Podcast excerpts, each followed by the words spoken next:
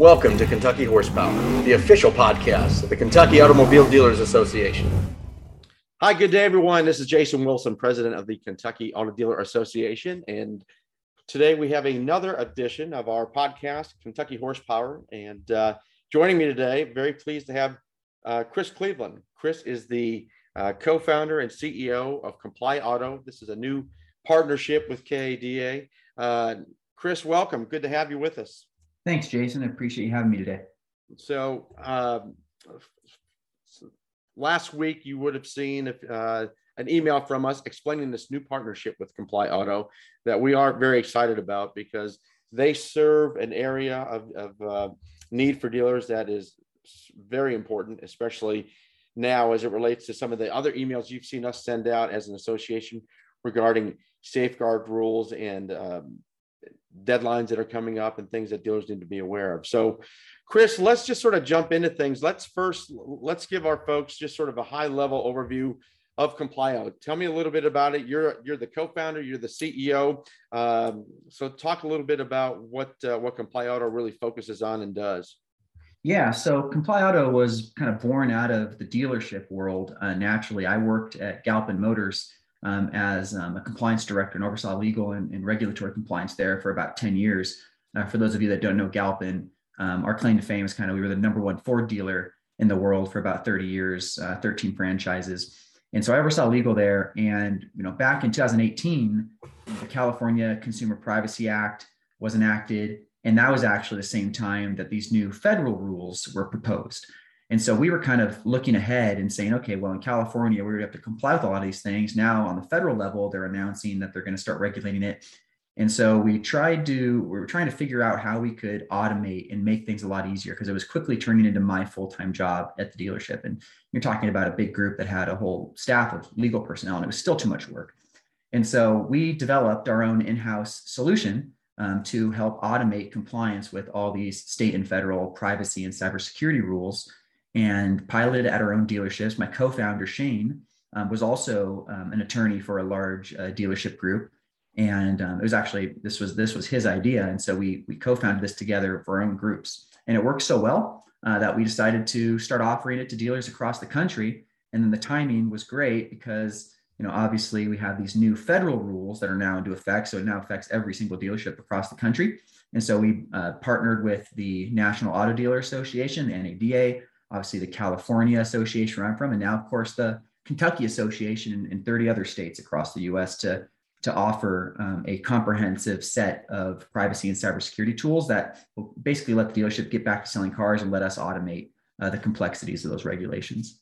Well, and, and look, that, that really is uh, at the crux of it, to your point. I mean, as you say, Comply Auto was born out of just how much time at the store level you were spending having to deal with all these things. And right. it's not like this stuff is uh, there'll be less of these things or they're going away. Mm-hmm. Uh, it, it's only going to be more so. I, I, guess one of my questions to you is as you are out there talking to dealers throughout the country uh, and your team is, what is your, as far as the dealer's level of being fully aware of what's involved with, with these compliance pieces, specifically some of these deadlines we're talking about uh, that, that hit later on this year in December. What is their level of um, awareness overall and understanding of that from, from your perspective? Yeah, you know, it's an interesting question. I mean, I, have been surprised. I mean, you know, the rules were announced back in 2018, so a long time ago. They kind of fell by the wayside after COVID.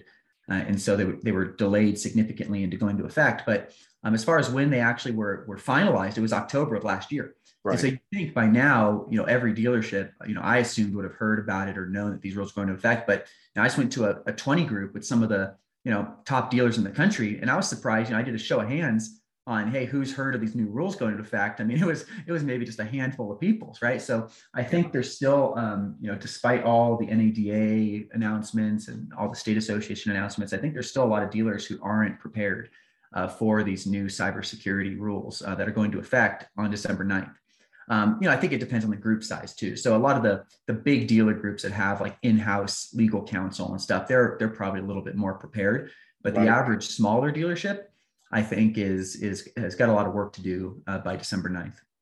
Yeah, it, you know, and then the one hand, it's like that's right around the corner, right? I mean, we're in we're already in June. We're almost halfway uh, through the year here, and uh, as we know, time seems to go by very quickly.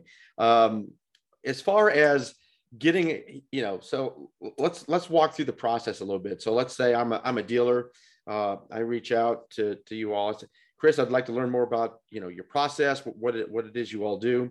What does that process look like from the time you start engaging with the dealer to get them up to speed and what needs to be done to actually taking them on as a client to get them to the point where they are in a good position? They'll be fine uh, meeting that December 9th deadline that you mentioned earlier. Yeah. So I guess to answer that question, let's start with kind of what does the rule require, right? Mm-hmm. And so the new safeguards rule, which, you know, the safeguards rule has been around for 20 years. Uh, but now it's the first time it's been revised in all that time. And so you basically went from two pages of text in the law to 145 pages. So you're talking a pretty significant change in the regulatory scheme. And you know, part of the new requirements are kind of the administrative things, I'll call them, and that includes things right. like written policies. So you have to have four written policies in place: um, incident response plan, data retention plan, information security program, IT change management procedures. So the first thing Comply Auto would help the dealership do is build out those required legal policies. It's kind of the first step in the process. Right. And so if you were to sign up with Comply Auto, you get a dedicated client success manager. And the first thing we do is walk the dealership through creating a custom set of policies because they have to be unique to your dealership. You're not going to be able to get away kind of with like a cookie cutter template that's provided, right? It's got to be unique to the safeguards that you're employing at the dealership, which is going to vary naturally by dealer to dealer, depending on where you're at from a technical perspective. So that's kind of the first step.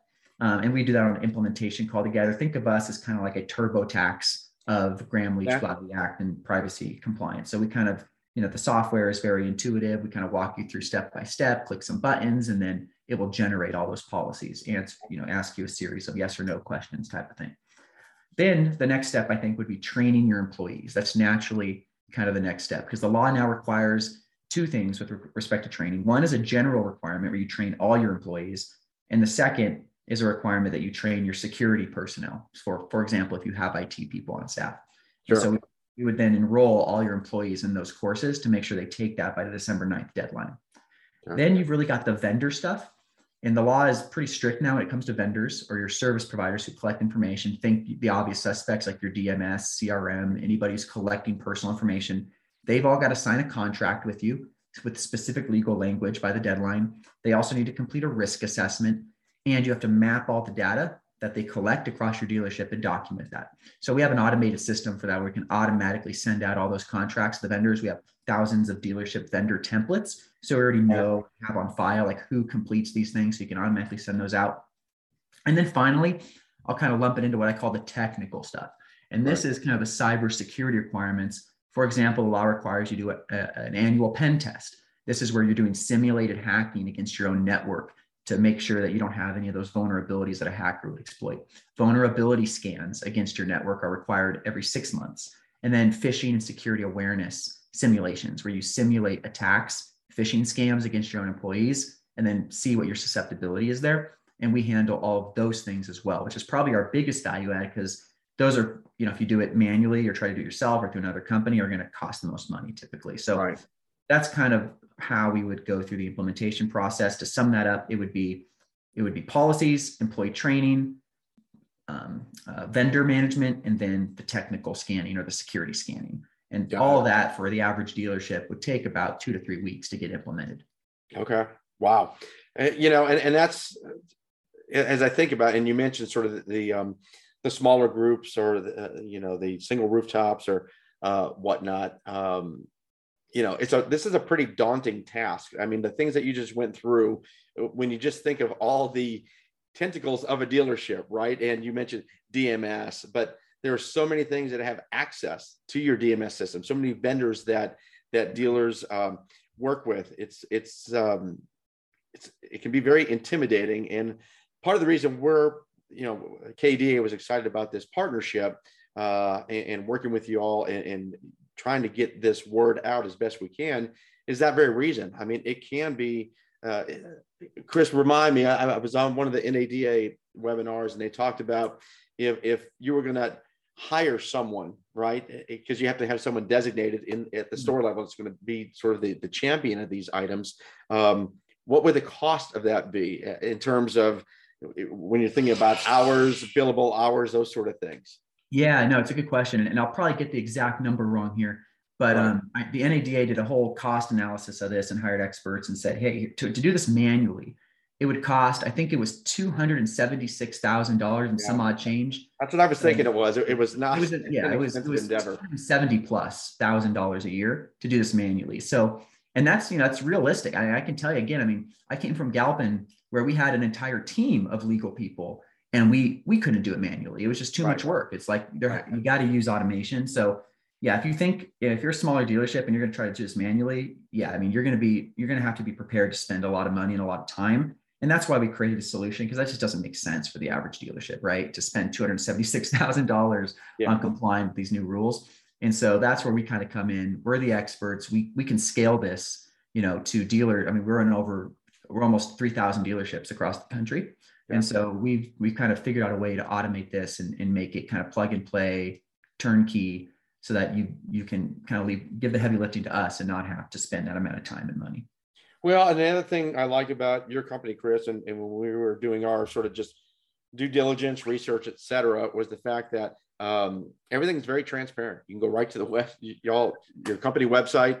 Uh, from a pricing standpoint, everything is very uh, uh, straightforward uh, so far as that that goes. So it seems like a pretty uh, straightforward process. I imagine you all are very busy these days. Um, are you seeing much more intensity as far as in your activity as dealers are learning more about this that you're you're getting busier and busier? Oh yeah for sure. I mean you i think you have a lot of dealerships who are you know waiting um, to the last minute uh, right. and you know, i know we're only in in june but to me that's already kind of you know you're cutting it close just because right. you know the setup is easy. But for example making sure every one of your employees is taking the training by the deadline. Right. Making sure that once you do the scanning that you're fixing any issues it identifies making sure that your um, that your vendors have all complied, right, and that you've identified right. all the vendors. That stuff takes time. Yeah. And so certainly, I think kind of the later we get into the year, that you know, it's kind of um, I guess uh, counterintuitive, but the more dealerships that are that are signing up because they've kind of just been putting it off, which makes sense, right? It's kind of like you said, it's a daunting task.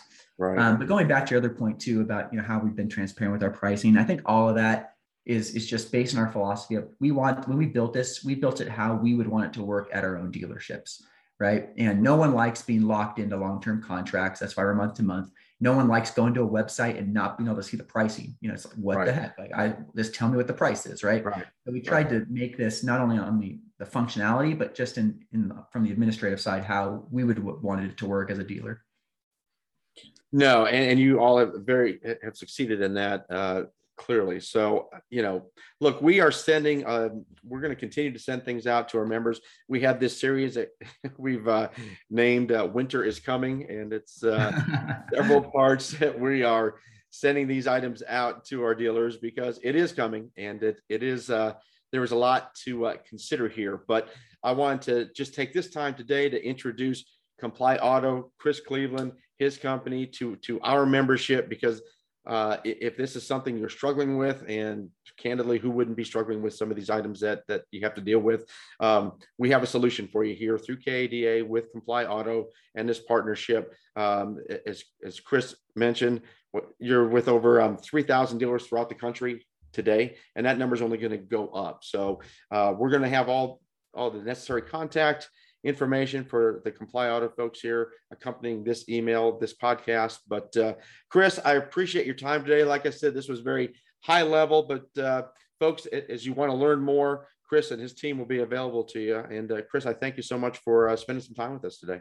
Thanks, Jason. I appreciate it. I'll just close by saying, yes, the you know winter is coming. The FTC, this is the law, but remember, your biggest concern is not necessarily the government; it's getting hacked.